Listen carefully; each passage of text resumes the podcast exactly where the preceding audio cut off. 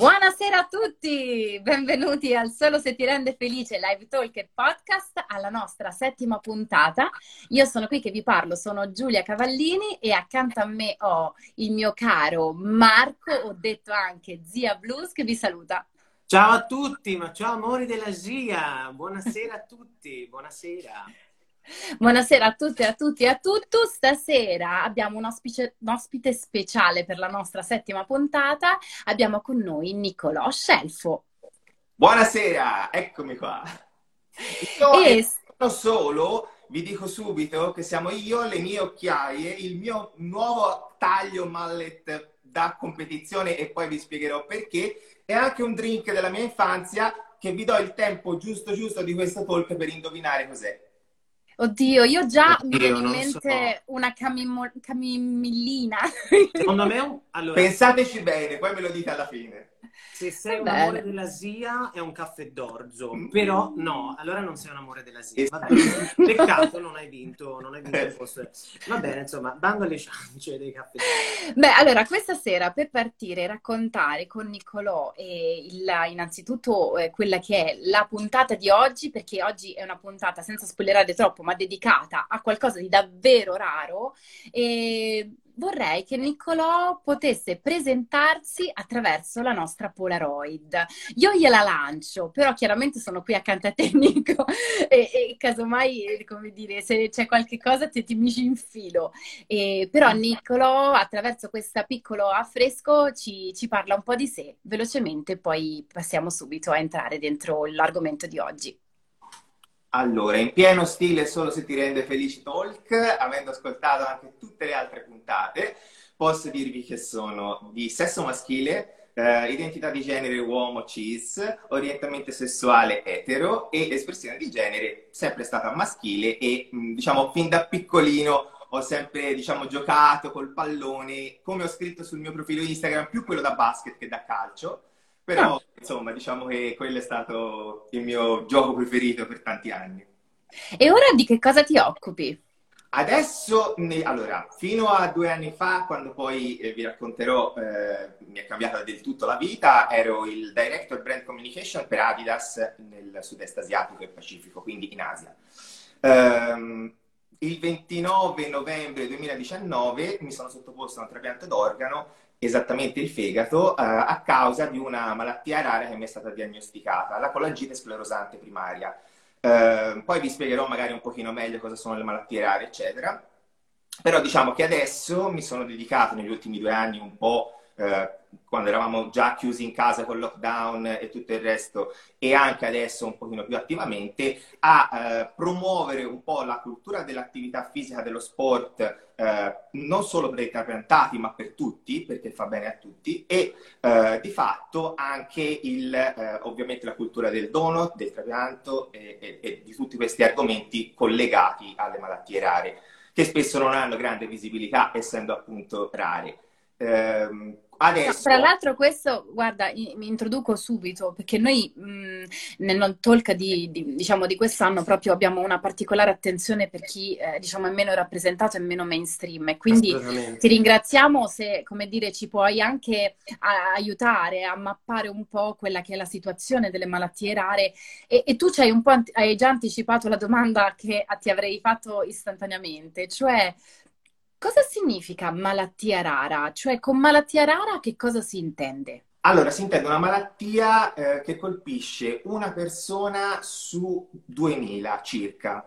Poi ci sono le malattie classificate ultra rare e si parla di una persona su 50.000 circa. Il fatto è questo che eh, ognuna di queste malattie rare ehm, che appunto sono poco diffuse, eh, oltre ad essere poco diffuse, presentano sintomi molto diversi da, da, paziente a paziente. Quindi uno stesso altro paziente che ha una colangite sclerosante come ho io, Uh, può avere sintomi molto molto diversi dai miei e quindi anche dal punto di vista diagnostico spesso e volentieri si va incontro a dei grandi ritardi. Si stima che in Italia più o meno ci sia un ritardo diagnostico di sette anni uh, per capire esattamente e spesso non si capisce esattamente che tipo di malattia rara eh, si ha. Quindi insomma sono, sono cose un po' complesse, mi sono segnato poi un po' di dati eh, che vi posso condividere perché voglio essere anche il più preciso possibile. Eh, poi magari vi do qualche riferimento in coda alle associazioni che si occupano, quelle ufficiali che si occupano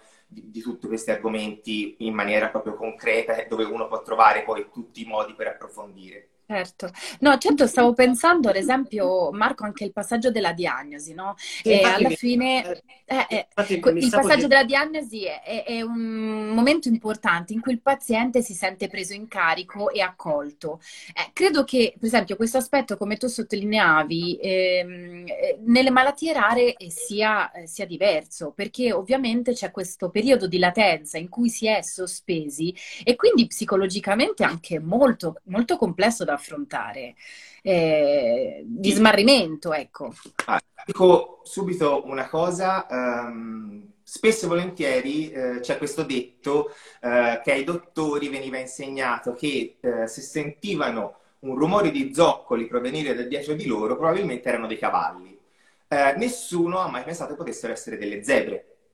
E infatti per questo la zebra è un po' uno dei simboli dei malati rari. Perché? Perché spesso e volentieri nella, nella fase di diagnosi magari ti presenti con una stanchezza cronica, ti presenti con, non lo so, inappetenza e quant'altro, eh, sei stressato, magari è il lavoro, cerca di svagarti di più, eccetera, eccetera, non vieni spesso e volentieri preso in considerazione subito, subito. Poi chiaramente ci sono dei dottori professionisti che fanno tutti i controlli del caso fin da subito, ma non è sempre così. Quindi anche a me è capitato spesso e volentieri magari di sentirmi dire guarda ma prova, hai provato a lavorare un po' meno, mm, fare un po' di, non lo so, meditazione, yoga se non dormi la notte, cose così. E invece ecco. ovviamente poi ci sono altre cose sotto, quindi è importantissimo anche per tutti tenere sotto controllo tutti i propri parametri, fare delle analisi periodiche, dei check-up, perché appunto certe cose che potrebbero essere catalogate banalmente come un po' di stress lavorativo magari, e invece non lo sono. Ecco, infatti mi veniva a mente, no, rispetto proprio a questo silenzio che magari c'è, proprio perché ogni persona che manifesta una malattia rara ha dei sintomi diversi, con tempistiche, ora correggimi poi se sbaglio, con delle tempistiche diverse il tuo percorso rispetto alla malattia rara, ma alla tua malattia, ma anche eh, rispetto proprio al tuo lavoro, cioè a quello che tu eri in quel momento, come, eh, come ti sei sentito cogliere nella vita o dalla vita stessa in quel momento e cosa poi è cambiato sostanzialmente, perché penso a un certo punto quel percorso cambi, no? E si diriga eh, in un modo anche forzato rispetto a quello che stai vivendo in una direzione piuttosto che un'altra. Quindi il, co- cosa è successo? Cioè, come è iniziato, come ti sei reso conto più o meno che stava accadendo qualcosa che non era per il momento quello di cui stiamo parlando, ma che poi è diventato quello? Sì, sì. come avevo anticipato, anche facendo un esempio personale, stanchezza. Eh, diciamo che la colangite sclerosante eh, colpisce i dotti biliari che si infiammano, eh, dando poi tutta una serie di problematiche collegate a, al fegato. Eh, il fegato è uno degli organi più importanti eh, e più grandi anche nel, nel nostro corpo e ehm, subito ho iniziato a sentire, a percepire stanchezza, però appunto erano ritmi lavorativi piuttosto intensi, c'erano viaggi di lavoro, c'erano tante cose, tutto poteva essere. Poi sono seguiti, ovviamente, questo si parla anche di lavori precedenti, eh, non soltanto mm-hmm. nell'esperienza, però in generale eh, una stanchezza che mi ha caratterizzato per diverso tempo, eh, nonostante cercassi certe volte magari di far finta di niente, di riuscire a essere quello sempre carico, però quando c'era la stanchezza vera non ce la fai.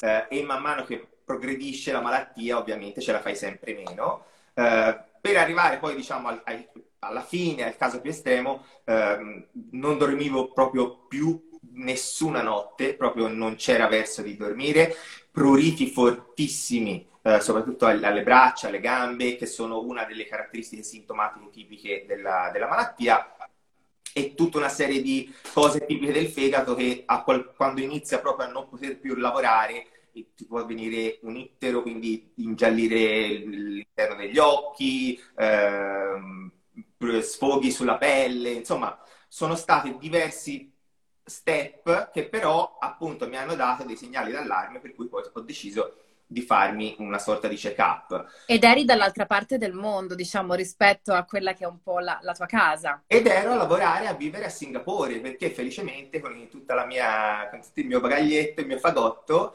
ero andato a Singapore appunto a lavorare per, per questo grande brand sportivo e, ehm, e, quindi la mia vita era lì. E sono andato, tra l'altro, immaginerete, da un dottore completamente sconosciuto, trovato a casa, giusto perché era vicino, vicino alla mia casa del momento, e dopo un po' di analisi ovviamente ha trovato eh, un po' di segnali sbagliati. Io comunque sia durante gli anni avevo già fatto delle analisi e già queste analisi del sangue era venuto fuori che ci potevano essere dei valori direttamente collegabili a un fegato che non stava, stava collaborando molto, insomma. Esatto soprattutto dal, dal, momento in cui io non sono mai stato un grande bevitore, non ho mai avuto grandi eccessi da quel punto di vista e quindi non potevo neanche collegarla al fatto di smettere di bere o cose del genere. Dici, ma ho esagerato, Non potevo smettere di fare nulla. No, cioè, no. meglio dire, guarda, smetto, vaffandomo. E invece eh no. non hai dovuto smettere di fare nulla, ma... Esatto. Quindi comunque un po' di avvisaglie le avevo avuto, un po' di controlli li avevo fatti, poi chiaramente poi la, la bomba finale è stata lì a Singapore quando il dottore mi ha detto guarda, senti meglio i tuoi dottori in Italia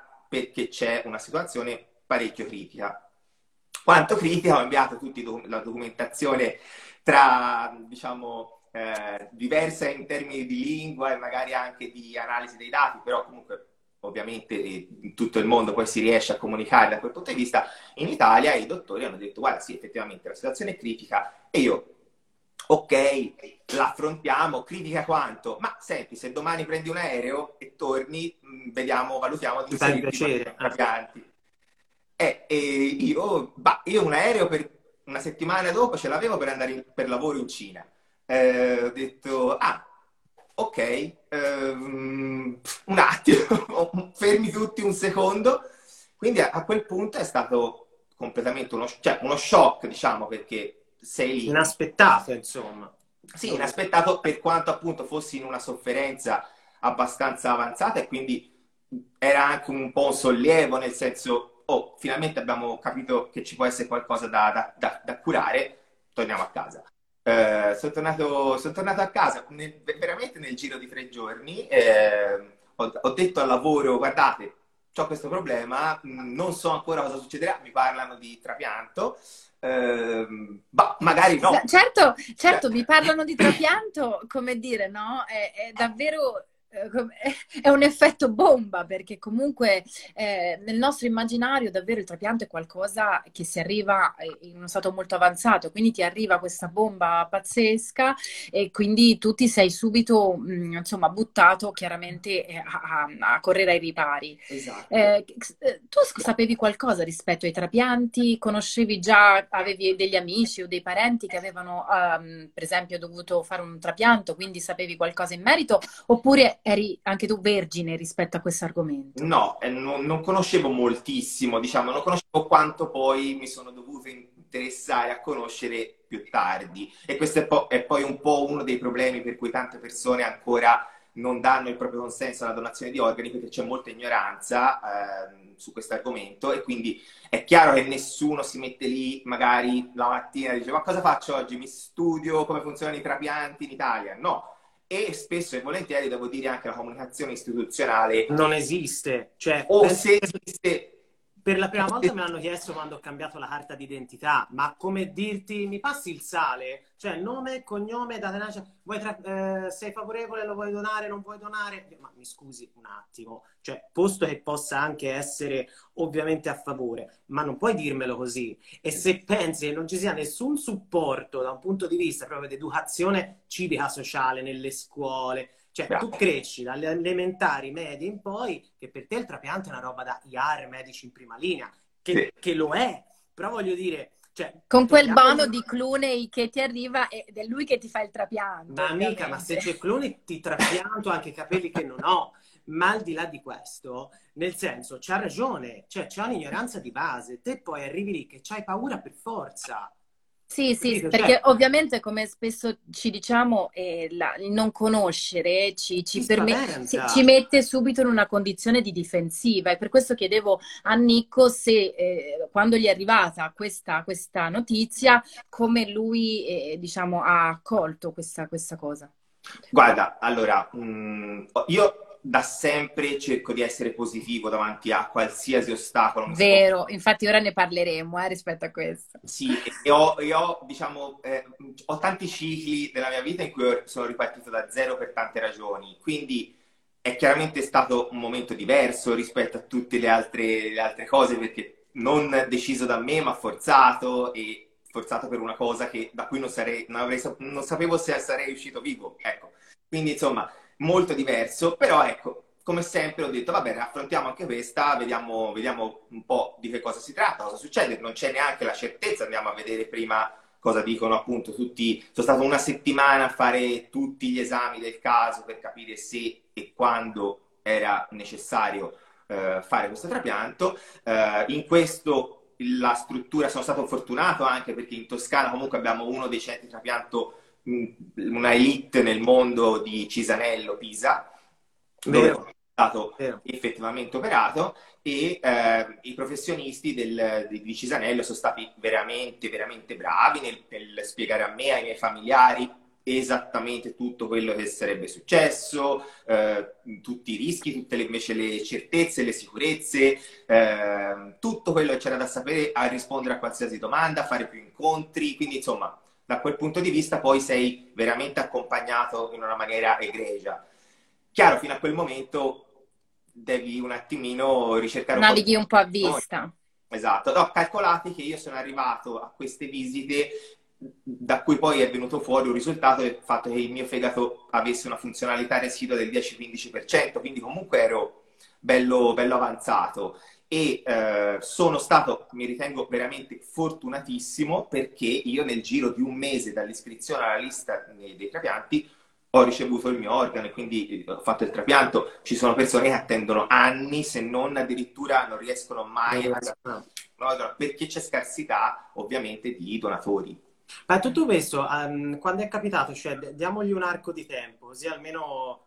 Io eh, il trapianto l'ho fatto nel 2019, novembre. Okay. Infatti, Infatti il 29 novembre 2019 ero in sala operatoria, il 28 novembre 2019 ho ricevuto la chiamata, la famosa chiamata dal numero di chiamata. emergenza centro trapianti che mi diceva c'è un fegato per te, eh, corri nel giro di un'ora all'ospedale di Cisanello, da lì inizia tutto. Eh, calcolate che appunto proprio per, per il fatto che siamo molto vicini ai due anni di questo nuovo compleanno, perché adesso ne festeggio effettivamente due, eh, il 28 novembre di quest'anno ci sarà a Firenze la maratona di Firenze e io parteciperò per festeggiare e celebrare. Oh.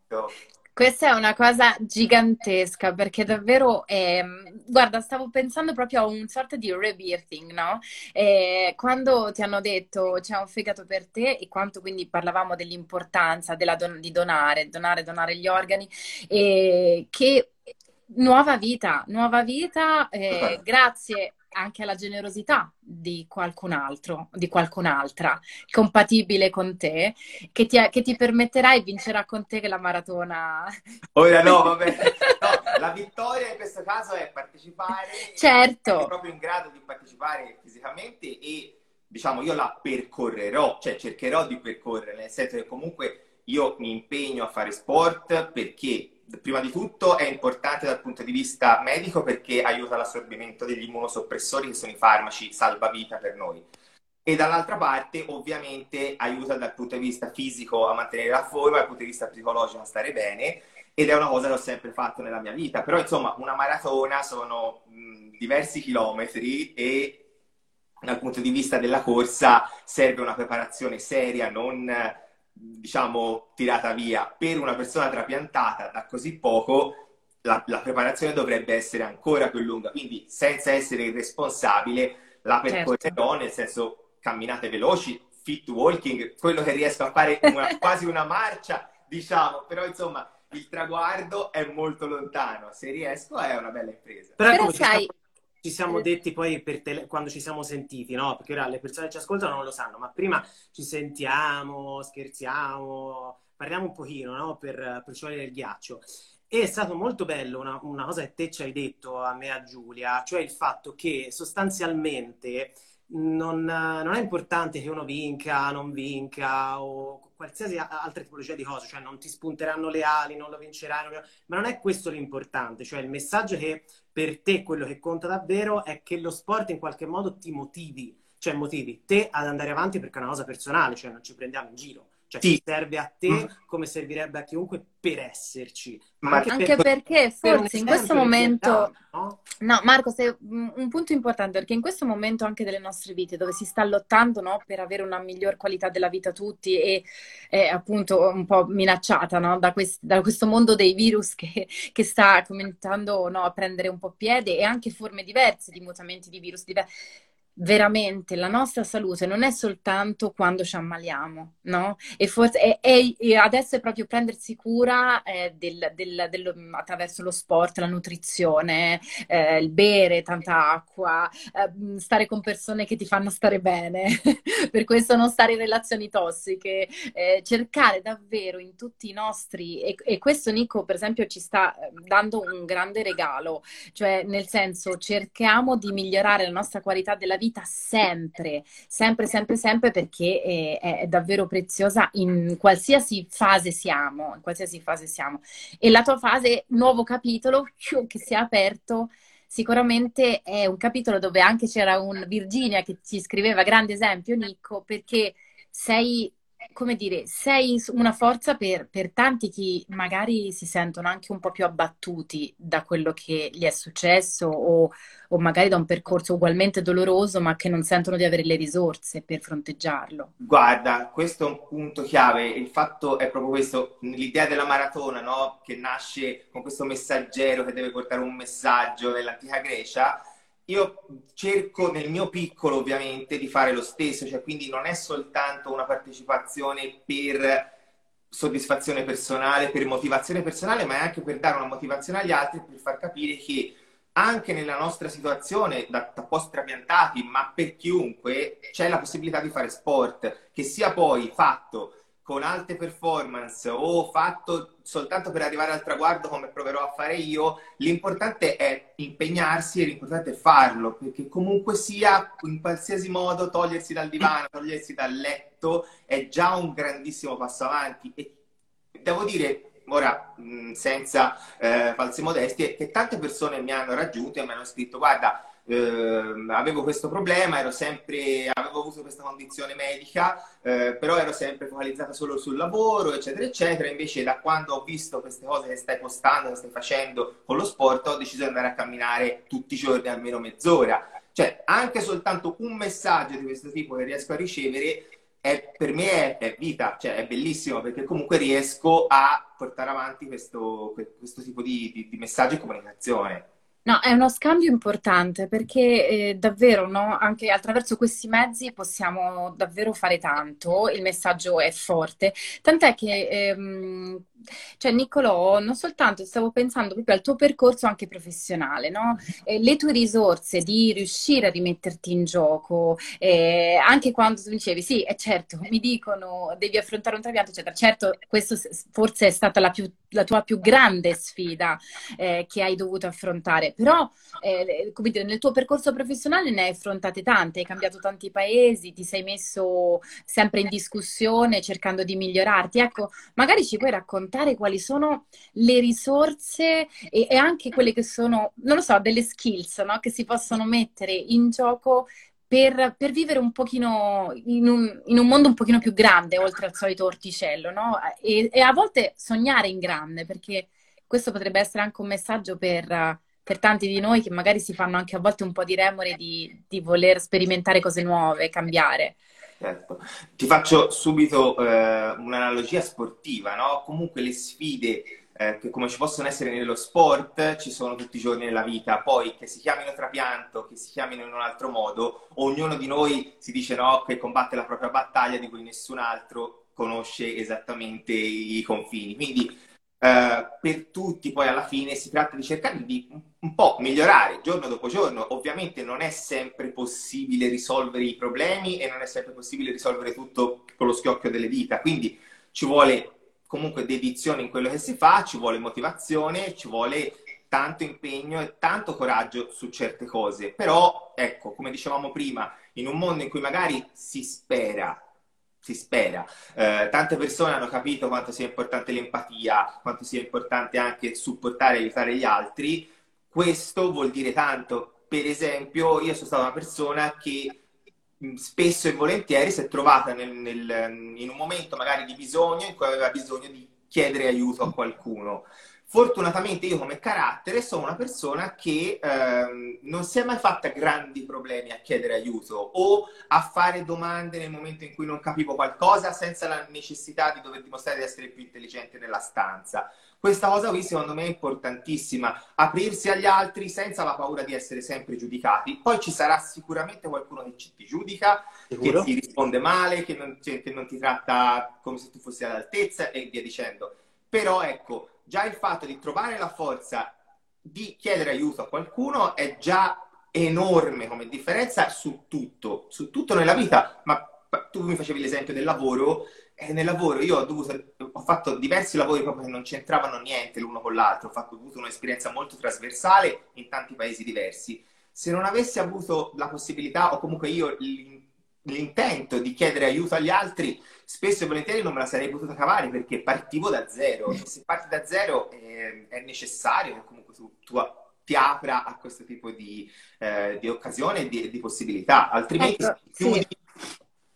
No, mi viene in mente anche questo, no, aprirsi anche, cioè il coraggioso, no? Eh, spesso mi, mi succede di, di, di, fare questo, questo esempio, cioè eh, l'eroe non è uno che non ha paura, è uno che con la paura, insomma, riesce a passare attraverso, perché eh, no, è, è, lì che arriva il coraggio, il coraggio è passare attraverso sta paura, perché anche l'eroe se la fa sotto e, e, e ci passa appunto attraverso. Quindi, eh, sai, tu, come dire, attraverso un po' di paure hai fronteggiato svariate, svariate difficoltà. Senti, ma mh, mm, in questo, no, per esempio adesso, no, eh, nella nostra chiacchierata in pre-intervista, un po' perché è un argomento che abbiamo trattato con Sofia Righetti, eh, che è il tema dell'abilismo, abbiamo, abbiamo anche affrontato con te un po' l'idea di dire ma chi per esempio ehm, soffre di una malattia rara e eh, soffre anche per esempio di quello che è il tema dell'abilismo, cioè in come si posiziona, no? Perché la malattia rara, dici, spesso non è visibile, spesso è nascosta, spesso addirittura eh, ci raccontavi oggi che chi ha una malattia rara a volte mm, è ancora in processo di chiarimento diagnostico. O che ti venga richiesto di nasconderla molto probabilmente. O ti venga richiesto lavorativamente di metterla da parte. Ecco, come si affronta questo in un mondo che ancora di abilismo è, è, è pieno ed è forte eh, questo clima di questo tipo? Allora, è un argomento sicuramente centrale, ho sentito anche il podcast di Sofia e, e ci sono tantissimi punti su cui sono d'accordo e, e, devo dire la mia esperienza personale ovviamente è limitata a questi ultimi periodi, certo. un paio d'anni e viziata dal fatto che io ancora realmente nel mondo non mi sono ancora avventurato. avventurato perché con la pandemia e con tutto quello che ne è conseguito ovviamente ho avuto pochi contatti nel, nella vita reale, più nel metaverso diciamo. Però mh, dei pochi contatti che ho avuto, comunque del, in alcune delle occasioni che ho avuto, ho già sperimentato alcuni tipi di abilismo che magari spesso e volentieri ehm, questa sorta di discriminazione verso le persone che hanno la disabilità ehm, non sono neanche fatti con cattiveria o con consapevolezza, sono, è una sorta di abilismo introiettato, diciamo, eh sì. che, che, le persone per abitudine, per ehm, mancanza appunto di cultura o semplicemente per disattenzione emozionale, emotiva, eh, fanno nei confronti degli altri il semplice fatto magari di vedermi e dire ma non sembra neanche che tu abbia fatto un trapianto, sei in forma più di me. Non è il alla fine io la posso che prendere... magari è cosa vera che tu sei più in forma Ma della metà sì. che noi. Non mi viene Ma, da dire. cioè, io la posso io, la, io francamente non mi offendo. Cioè ci sono però persone che hanno una sensibilità diversa che ovviamente ne risentono specie perché questa cosa che viene detta spesso e volentieri tende a sminuire quello che tu puoi aver affrontato o che stai ancora affrontando e in più porta il soggetto della frase non, non, sei più te, ma è la persona che dice sei più in forma di me, io alla fine ho i miei problemi, non, non dormo neanche io la notte, capito? Questo tipo di piccolezze, eh, ripeto, sono delle forme di abilismo magari più lievi, però su certe persone le parole hanno de- degli effetti devastanti tanto quanto una violenza fisica o, o di altri tipi. Capito? Anzi, Quindi... guarda, c'era mia nonna mi ha sempre detto che ferisce più una parola che uno schiaffo tirato bene. Eh? Cioè, ora non vorrei passare. Ecco, meglio, meglio evitare entrambi. Le parole sì, sì, sì meglio, se è possibile evitare. No, evitare no quello che dici, cioè Ecco, no, no, nel senso, una battuta che può essere, no, sembra anche ingenua, no? Uno potrebbe dire, ma l'ingenuità non si può più, non si può più ridere di niente, non si può più parlare di niente, no? Che è un po' il tema del politically correct anche di questi giorni. Non si tratta di questo, si tratta, mm, come dire, anche di dare, dare valore alla storia dell'altro. Poi, come dire, si può ridere e scherzare insieme, anzi, forse su tutto. Infatti, Nico, per esempio, tu quello che hai fatto, anche la narrazione durante il tuo periodo di, di degenza, è stata molto forte, ovviamente veramente eh, l'abbiamo seguita e chi non l'ha seguita magari è veramente importante perché questa narrazione che hai fatto ci hai permesso anche di entrare proprio nell'umanità di quello che stavi vivendo, no? in quello che significa anche avere una cicatrice, avere un... cioè questo, questo anche il proprio corpo che devi anche, come dire, fronteggiarlo, conoscerlo meglio, conoscerlo diversamente. Mm, un corpo, comunque una parte estranea che, che diventa parte di te e che la devi fare tua. Eh, quindi, eh... E lo vedi cambiare anche giorno a giorno, perché comunque poi il trapianto d'organo non finisce nel momento in cui hai fatto l'operazione, ti porti dietro tante certo. cose per tutta la vita. Quindi insomma, la vita. probabilmente inizia dal momento in cui ti trapianti, no? Esatto, esatto, inizia in sala operatoria e poi è un tuo compagno di vita nuovo e, e come dici te, il fatto di cercare di fare subito in maniera più possibile onesta e trasparente comunicazione su questo è una cosa che ho subito voluto fare perché di fatto è toccato a me. Eh, bene, sono qua, cerchiamo almeno di renderla una cosa positiva da quanti più punti di vista possibile, ma anche soltanto per... Cioè io all'inizio ho iniziato a fare questi post eh, dove documentavo appunto dal mio lettino il mio lettone, perché di fatto insomma ero un bel lettone, ehm, documentavo proprio tutto quello che mi succedeva mh, nella mia giornata, dalle 5 di mattina che mi venivano presi i primi parametri fino alla notte fonda, anche per dare un, una possibilità ai miei amici, ai miei familiari, comunque di avere degli aggiornamenti costanti, perché ovviamente non potevo probabilmente chiamare tutta la rubrica e aggiornare tutti o rispondere ai messaggi di tutti, anche se ho provato spesso e volentieri a farlo, anche perché non hai tanto da fare mentre sei lì. Però ecco, se io riuscivo magari con questi messaggi a raggiungere anche un pubblico più ampio, non solo di amici e familiari, ma anche persone che potevano avere domande, trovarsi in una situazione simile, voler capire un po' di più di questo argomento, ho detto proviamo, proviamo a lanciare questo messaggio. Però questo, diciamo, questo accompagnare è un po' un diario di bordo. Mi fa venire in mente un po' il diario di bordo, sai, dei marinai che, per, che sono per giorni e giorni sulle navi e, e, sono costretti anche a non poter vedere no? persone, quindi per te, mare, mare, mare per, per tantissimi giorni. E, avere... retaggio, scusami se ti interrompo, ah. de, mi attacco solo a questa cosa perché probabilmente è un retaggio del fatto che io da sempre ho viaggiato moltissimo, ho cercato di documentare le cose con la macchina fotografica, perché da sempre ho cercato più una rappresentazione visiva di quello che stavo vivendo. Però di fatto si ricollega perfettamente a quello che stai dicendo. Ah, perché raccontaci meglio, perché um, Nicola, tu hai anche fondato una rivista um, di fotografia, ma non solo. Ci puoi dire due parole su Reykjavik Boulevard? Sì, assolutamente. Nel 2012 tra i vari cicli della vita che vi raccontavo prima, ehm, avevo un lavoro mm, bellissimo, eh, inventavo giocattoli per eh, giochi preziosi, gig, eh, ed ero nel reparto marketing, quindi comunque eh, davo eh, diciamo, eh, lavoravo al 90% sulla linea già esistente dei Gormiti i signori della natura. Wow, eh, i gormiti bellissimo. Eh, beh, precursori del tempo. E beh, quindi, scusa.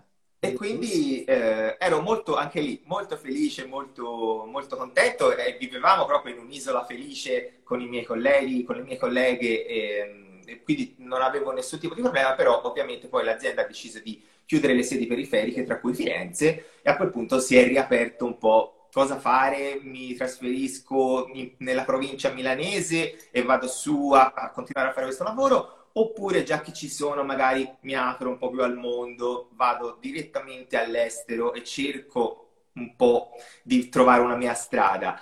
E ho detto, ma da dove potrei iniziare? Ma un posto, ma facciamola facile, vado in Islanda. Ma, ma mi sembra Freddo c'è freddo, freddo c'è freddo, buio c'è posto buio. posto, buio c'è buio, insomma direi proprio perfetto. Vabbè, una natura incontaminata e, e, e, e, comunque un paese dal punto di vista culturale molto vivace, molto vivace. Ah.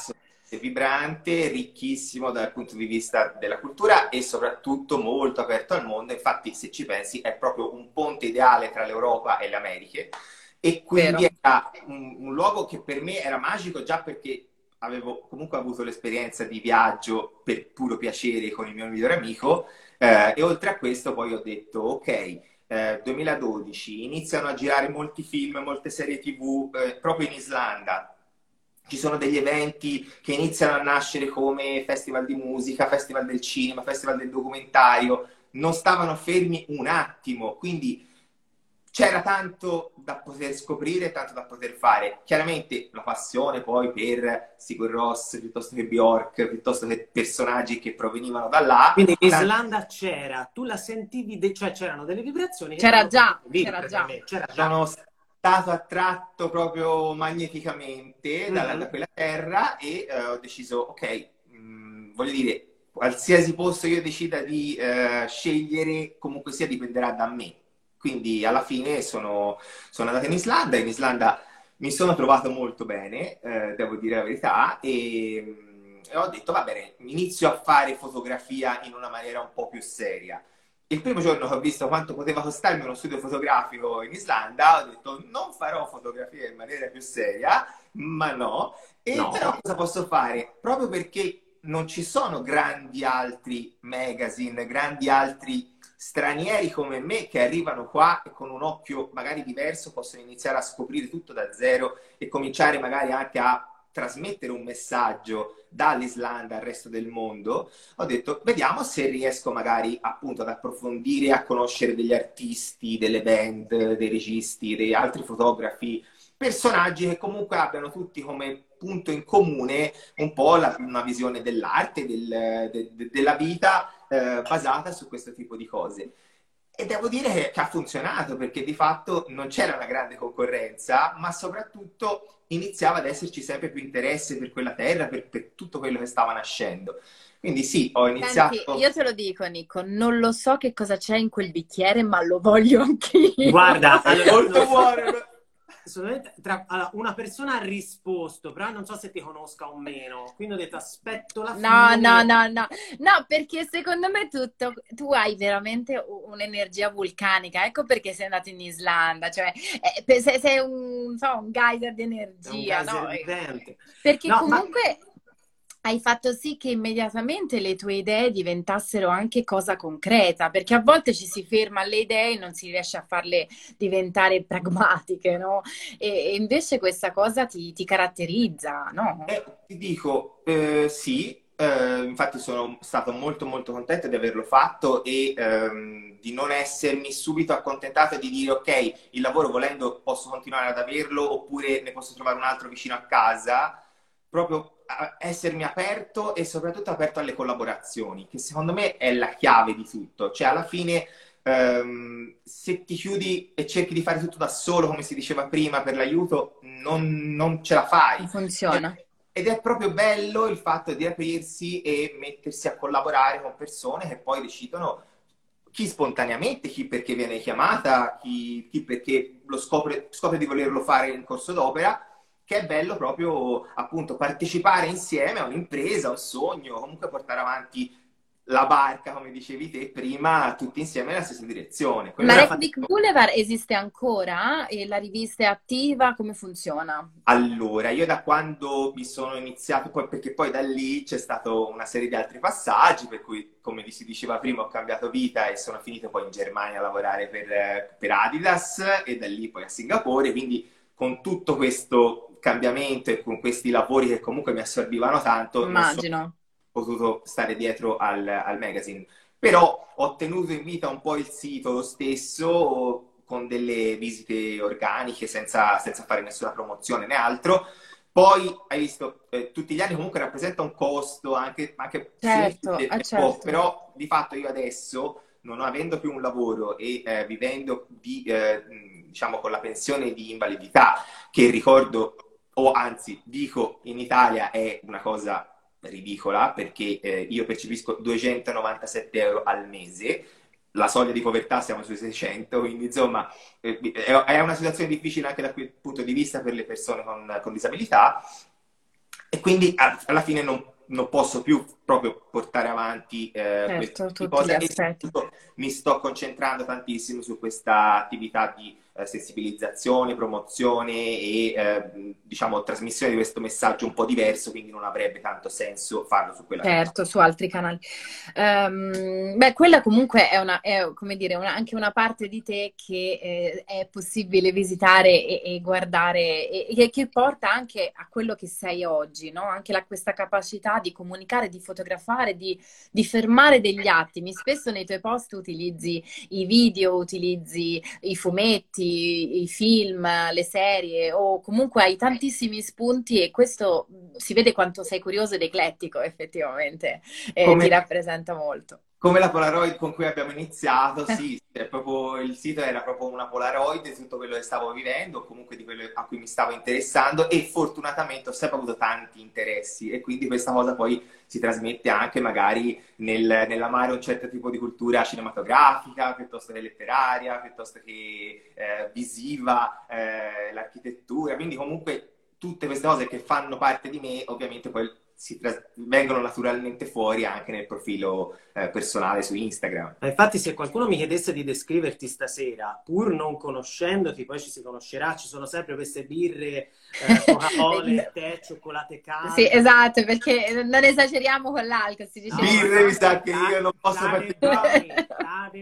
Eccola, eccolo il drink. Stavo invece. facendo il menù, perché essendo un podcast inclusivo, noi dobbiamo tutti. Però stavo dicendo, mi verrebbe da dire che sei l'uomo dalle mille direzioni, perché qui per cultura generale le persone vorrebbero far partire i violini della serie Niccolò, ma ora che fai? Che ti succede? E invece noi ti voglio chiedere, Niccolò, ma che direzione hai ora? Qual è la direzione di Niccolò ora?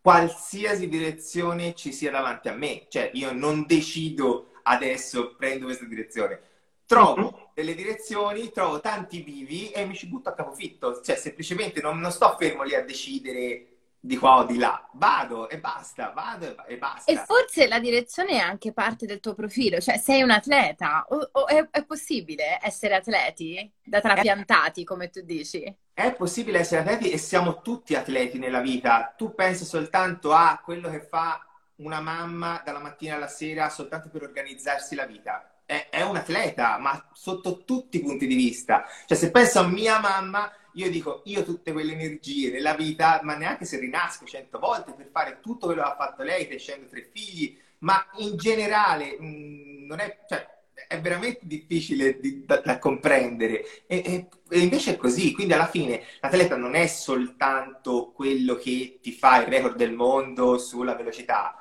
per carità, quello è un tipo di atleta. Poi ci sono gli atleti che tutti i giorni portano avanti le loro gare personali e non c'è sempre un vincitore e non ci deve essere, semplicemente la gioia della vita di partecipare a cose in... ma è anche un concetto sano dello sport cioè nel senso proprio è la palissiano cioè voglio dire dovrebbe essere chiaro mi vanno bene questi esempi, mi vanno bene gli esempi di vita, ispirazionali, eccetera, però è proprio un punto di vista sano quello che dici. Cioè, inizia a fare sport, poi sei bravo, diventi il nuovo Maradona, non mi interessa.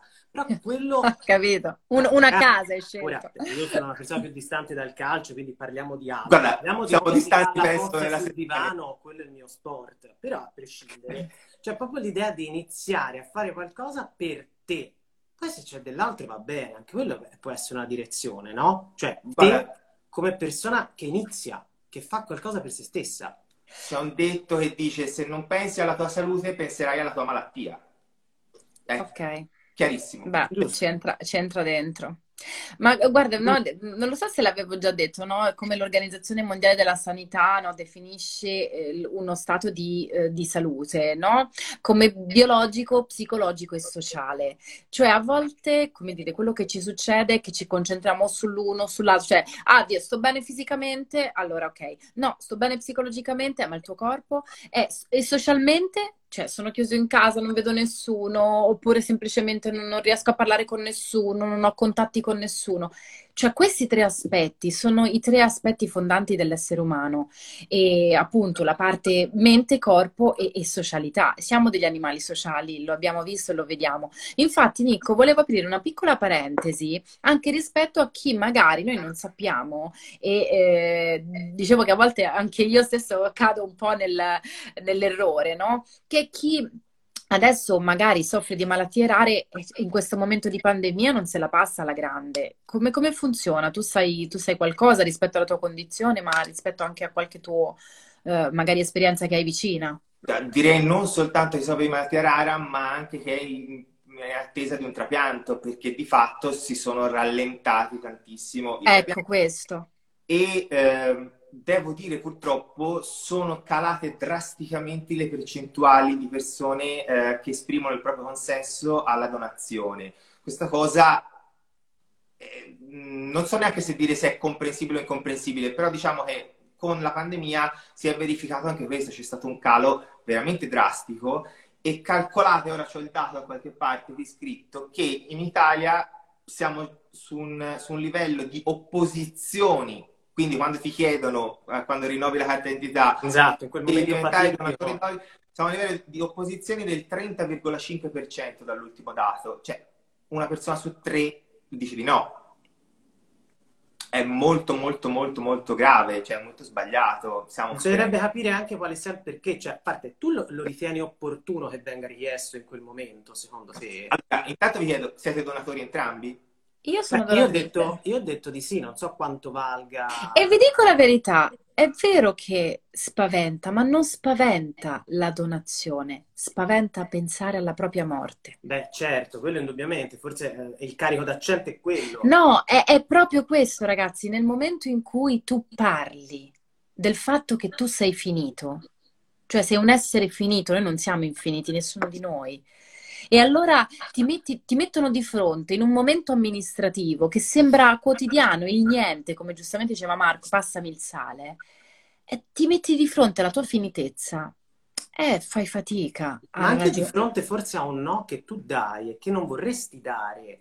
Ma proprio per quello che dice Giulia, eh, io mi ci ritrovo perché ho molta cura di morire, insomma, poi non stiamo qui a psicanalizzare Marco, ma eh, è vero, cioè magari te dici no, perché in quel momento sei vivo, e quindi è una cosa, uno che non ti appartiene. La vuoi allontanare da te. Esatto, e poi c'è, no aspetta, per donare io dovrei morire. Per cui io dopo dovevo andare a un pranzo con mia mamma, divertirmi, c'è anche non, no. ho tempo, non ho tempo di morire, e, e però poi rimani, cioè, è quella l'ignoranza bianca forse, no? Il trovarti un po' spaesato e, mi, e ti volevo chiedere se per te è opportuno chiederlo in quel momento ci dovrebbe essere un pre allora, mh, mm, è un argomento complesso, ovviamente io non ho la soluzione, altrimenti l'avrei già detto. No, no, no, no, un tuo punto tutti di felici. Quello che posso dire è che sicuramente, come dice Giulia, c'è una componente scaramantica, una componente per cui il semplice parlare di morte mette in soggezione tante persone. Ricordiamoci eh, che siamo il paese del cornetto noi, eh? nel senso che noi più scacciamo a morte, più siamo contenti. Esatto, però di fatto, come dicevi anche tu, invece la, mh, il fatto di avere un'educazione che ti educhi a distruggere queste sì. stigma, queste cose è fondamentale perché di fatto lo sappiamo tutti benissimo che comunque la morte fa parte della vita e, e accadrà per tutti, non è che si scappa. Quindi di fatto eh, è, una, è, una, scelta che dovrebbe essere veramente semplice perché non ti servono più gli organi e possono salvare fino a 7-8 vite. Quindi non, um, non, ha veramente senso se ci pensi e anzi spesso e volentieri si dice, cioè, pensate al fatto che vi piacciono tanto i film con gli eroi che salvano un sacco di persone, ci sono queste storie bellissime. No, stavo pensando, Nico, essere... proprio a un film. Tu te lo ricordi? Um... Sette anime. Sette anime di Will Smith, no? Dove c'è Will Smith che è questo che è un film, tra l'altro, strepitoso perché secondo non riesce a rendere molto bene questa sua scelta peculiare no? di, di ogni singolo a chi donerà poi i singoli organi. È un bellissimo film, emozionante, un cazzotto nello stomaco, ma il fatto è che addirittura nella vita di tutti i giorni nostra nessuno deve andare attraverso tutte le sue esperienze, le sue, eh, come si dice, i suoi struggles eh, che si vedono nel film, perché di fatto la donazione in Italia, oltre ad essere gratuita, anonima, completamente informata, consapevole, eccetera, eccetera, cioè non prevede che tu conosca nessuno delle persone che poi andranno a ricevere il tuo organo. Quindi lui invece nel film, ora sai, no, vabbè, lui sai, in quel caso, no, come sapevi, sì, eh, lui decide proprio di, di, di no, quello è un suicidio programmato, no, che fa, perché poi aveva, insomma, non vogliamo spoilerare troppo, però la storia in verità si conosce fin da subito perché mm, in questa storia drammaticissima lui eh, ha fatto un incidente e perdono la vita sette persone e lui vuole ridare generosamente proprio eh, vita a altre sette persone, come a rimettere un po' in circolo un ciclo di vita, no? un, un percorso. Però Forse c'è proprio questo a che fare, Nico, vedi? Mm, oggi mm, questa persona anche che no, è stata per te eh, salvavita, no? Eh, e che ringraziamo in qualche modo, no? Ringraziamo in qualche modo che, che, che, che, ci abbia regalato questo tempo con te e la possibilità per te di rinnovare, insomma, questa, questa vita, questo cammino. E, è una cosa enorme e forse fa parte anche del di un modo diverso di vivere, perché ultimamente si parla tanto, no, tutti contro gli altri, ognuno nella sua barricata. Stiamo vivendo un periodo socialmente anche veramente di, di, di barricate e di chiusura. E invece, invece ci sono tanti che, che fanno qualcosa di diverso e quindi tu sei uno di questi, quindi ti ringrazio. E io ringrazio voi per intanto per aver espresso il vostro sia la donazione, perché appunto voi l'avete fatto proprio per un amore per la vita, perché di fatto è quello, non, non, non, non, è che lo state facendo per un familiare o per un amico, appunto, è un, un, amore per la vita di tutti. Detto questo, voi l'avete fatto al rinnovo della carta d'identità, ma per tornare alla domanda un pochino indietro, ci sono anche tanti altri modi e metodi per farlo. Ecco, infatti farlo. quello che volevo, che volevo capire. Esatto. Allora, intanto c'è l'Associazione Italiana Donatori di Organi, mm-hmm. che, donazione di organi, che è la AIDO, eh, che uno può raggiungere e eh, tramite una delle loro sedi in tutta Italia può eh, esprimere il proprio consenso, oppure addirittura da quest'anno offer- offrono la possibilità di farlo con speed online, quindi okay. facilissimo. Quindi anche molto accessibile, voglio dire, da casa, insomma. Esatto. Poi ci sono eh, dei modelli che si possono compilare all'ASL, quindi mm-hmm. comunque anche lì quando capita di andare all'ASL per qualsiasi motivo si può fare richiesta di un semplice modello cartaceo si compila e si esprime il proprio consenso senza dover aspettare gli anni eh, del, della scadenza del documento di identità, eh, altrimenti ancora più facile se uno dice guarda, tutte queste cose mi sembrano troppo complicate, non so usare il computer, non so, non vado all'ASL, non faccio niente, stampare un foglio di carta con data, firma e consenso alla donazione e metterlo tra i documenti. Ah, ok, quindi dopo in cui dovesse succedere qualcosa c'è il mio consenso a poterlo fare. Mm-hmm. Ma guarda, adesso che parliamo di associazioni, Nico, forse poi ci darai chiaramente dei riferimenti, poi che possiamo mettere in link o comunque nel nostro podcast. Ehm, invece, per quanto riguarda sostenere chi si occupa della ricerca per le malattie rare, hai qualche nome, qualche riferimento? E se no, comunque lo, te lo chiederemo in poi in separato. Allora, nelle mie cinque, diciamo, associazioni che avevo scelto da menzionare, ci sono anche ovviamente queste E intanto vi parlo di Uniamo, eh, che ora l'acronimo esatto, cioè diciamo è la Federazione Italiana delle Malattie Rare, quindi racchiude, proprio perché ci sono tantissime malattie rare, se ne stimano 7-8 mila, eh, ovviamente ognuna magari ha una propria onlus di riferimento, però certo. qualcuno che racchiuda tutto è Uniamo. E quindi intanto c'è questa federazione e loro fanno attività di informazione, attività di, eh, diciamo, sostengono la ricerca, eventi e, e, tante altre cose. Tra l'altro, la giornata mondiale delle malattie rare che si tiene tutti gli anni il 29 febbraio o comunque il 28, proprio perché è una giornata rara nel calendario. No, geniale, ma questo è bello. Questo è bellissimo. È molto bello. Eh, è ben organizzata da loro in Italia e magari non vi è capitato di, eh, non ve lo ricordate, però magari l'avete visto, vengono illuminati monumenti con tante luci diverse, sono tutte le luci dei malati rari, con, quindi con colori molto diversi. Um, oltre a questa, poi invece se si parla proprio della malattia rara che ha colpito me, c'è un'associazione che si chiama AIRS, quindi Associazione Italiana Ricerca con l'angite sclerosante, che si occupa proprio di sostenere la ricerca eh, su questo tipo di malattia che colpisce pochissime persone. In Italia si stima tra le 50 e le 250 mila, quindi ecco, molto molto poche, però ci sono, ecco, e, in generale proprio le malattie rare, se mh, vogliamo dare un altro paio di dati che mi ero mm-hmm. sentito, um, sono molto, diciamo, sono molto rari quelli che hanno queste malattie, ma se li mettiamo tutti insieme sono circa 300 milioni in Europa, quindi comunque sia è un, è un... Beh, è un numero comunque rilevante. Accidenti. Esatto. Rilevante. E considerate che delle 7-8 mila malattie rare che, che, vi dicevo conosciute, uh, solo 300 hanno una cura o una terapia. Quindi la ricerca è fondamentale. La ricerca è fondamentale. E, e spesso e volentieri eh, da questo tipo di ricerca sulle malattie rare accade che poi magari si fanno degli studi pionieristici per le cure invece di malattie di tutti i giorni. E quindi è importante nonostante il fatto che magari possano riguardare all'inizio poche persone, poi diventa una cosa che riguarda anche tutti gli altri, quindi da, ci dovrebbe essere interesse da parte di tutti. Certo, Beh, è questo è un messaggio importante, eh? questo della ricerca che... Sì, una cosa non esclude l'altra, diceva Marco, e effettivamente eh, come, poi la ricerca, come dire, eh, noi pensiamo, no? in Italia comunque ci sono dei, veramente dei pionieri, anche molti sono italiani, spesso fuggono all'estero, questo ci dispiace, però come tu dici, per esempio il centro di Pisa è, è, dove tu hai, è, è, un'eccellenza e ne abbiamo tanti in Toscana, tanti in Italia, quindi forza, anche noi dobbiamo continuare a contribuire, eh, contribuire per la ricerca e visto che siamo in un periodo natalizio, io non lo so, però magari invece che, come dire, quel regalino in più che poi alla fine finisce nel dimenticatoio, ci può essere anche un piccolo contributo che si può dare e fa tanto.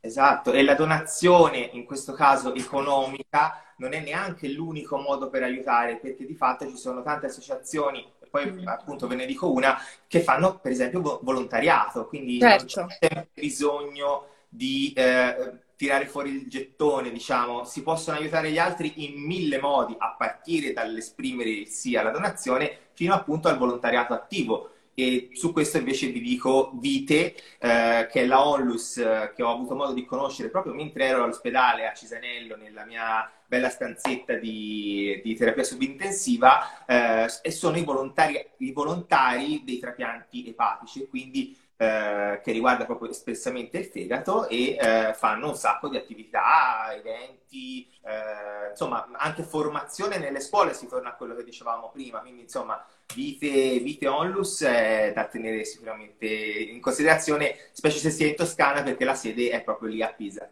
E infatti Dai, ma un attimino eh, infatti, eh, infatti c'è Marco che lo vedo già al lavoro. Trrr, sì, sì, si vede già occhiali.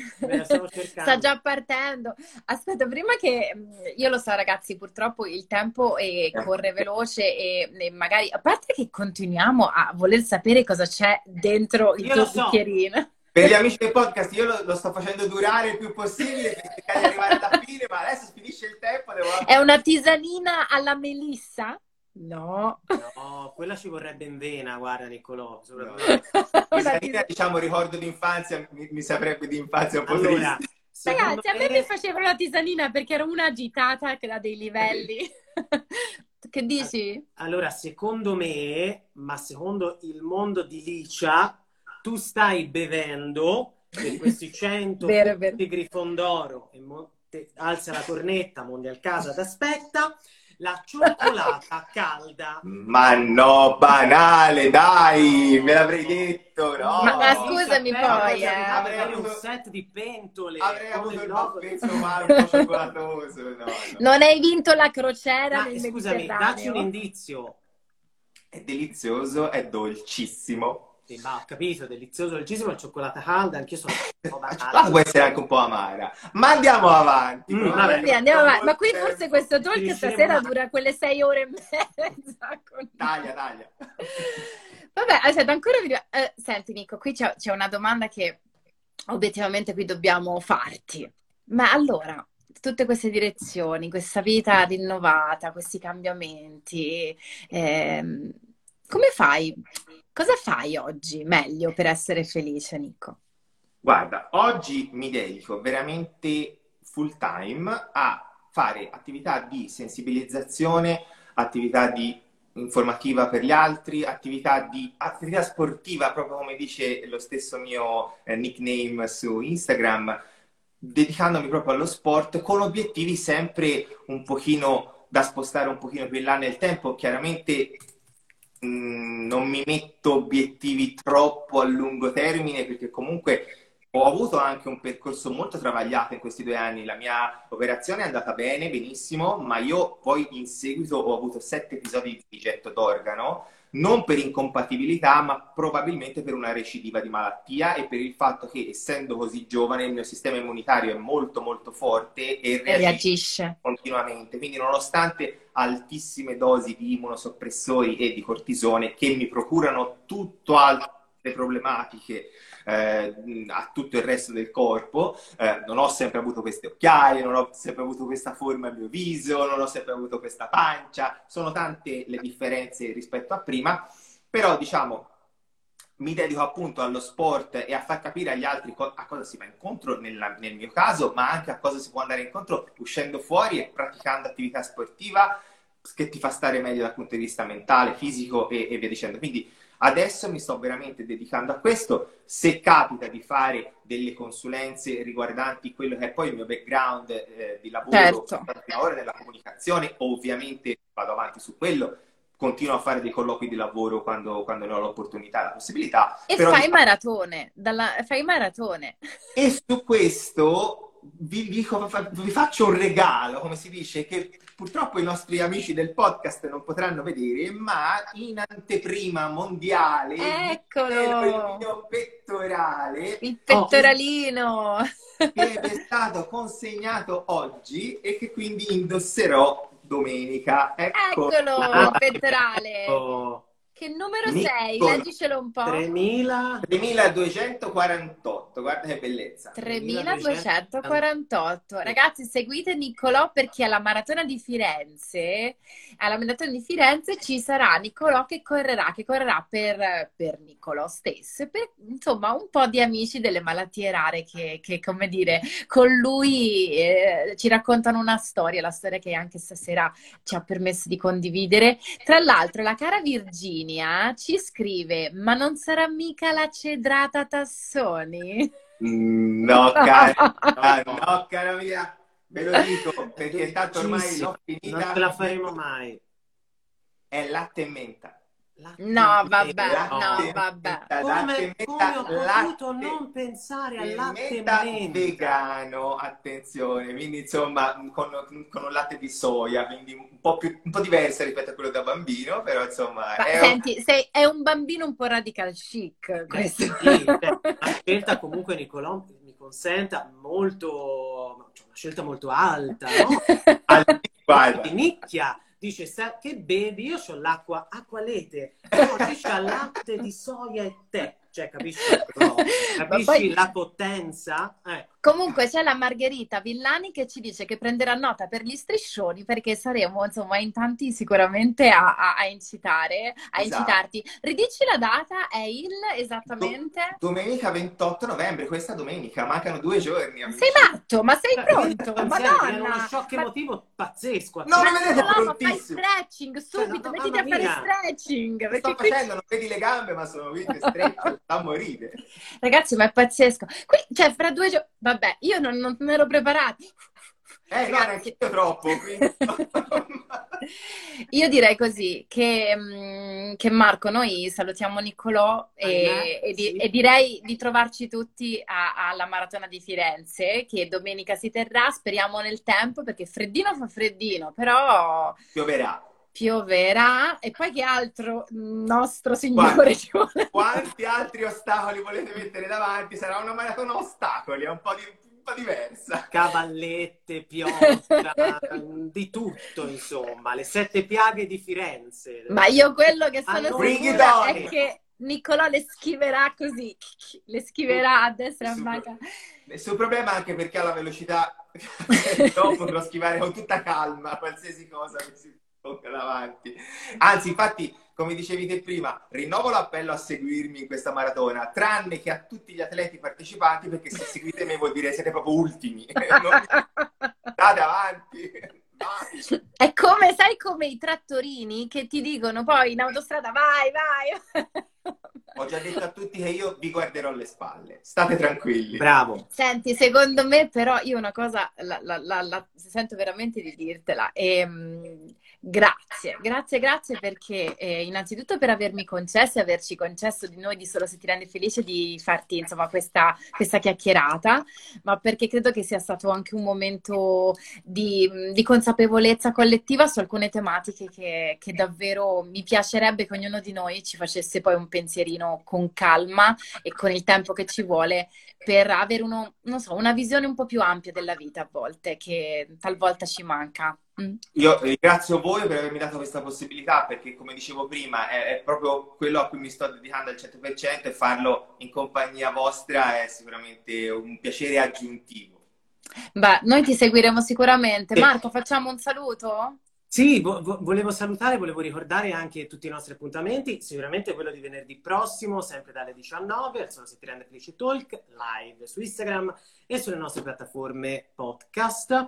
Volevo ricordare appunto gli appuntamenti di Xina insieme ad Olga e a tutte le ospiti che, che, verranno, il contributo di Matteo Grimaldi al nostro, al nostro spazio felice del Solo Se Ti Rende Felice e continuare a ringraziare Niccolò anche, questo te lo dico personalmente Marco, per la tua naturale ironia. Io sono Vero. uno scorpioncione e questa ironia black a tratti un po', un po' pungente è una cosa che veramente ti fa salire sulla classifica delle persone che voglio conoscere. Meraviglioso. Poi aspetta. Quindi se la temmetta la prossima volevo volta. stupire, io bevo latte di soia la mattina. Sei, ma... sei, a un passo, sei a un passo da questa bevanda. Sono a un passo da vincere la maratona del latte di soia nel cuore di Nicolò. Grazie a tutti. Ragazzi, io vi saluto, vi mando un abbraccio e ringrazio a tutti perché anche Alberto ci dice bravi tutti. Grazie Alberto, grazie mille. Grazie, grazie a, tutti. a, tutti. quelli che ci hanno seguito. Ricordatevi che da domani o comunque nei prossimissimi giorni sarà tutto in podcast e quindi lo potete, potete seguire questa puntata per chi si è perso l'inizio, il mezzo o vuole riascoltarsela con calma da casa quando vuole. Perché tra pochissimo io... ci sarà sul nostro feed la diretta Esatto, giusto, giusto, anche sul feed chi la, se la vuole vedere invece poi come se fosse. Io vi saluto, non c'è niente di più rivoluzionario che essere felici. Grazie Nicco, ciao a tutti e buona serata.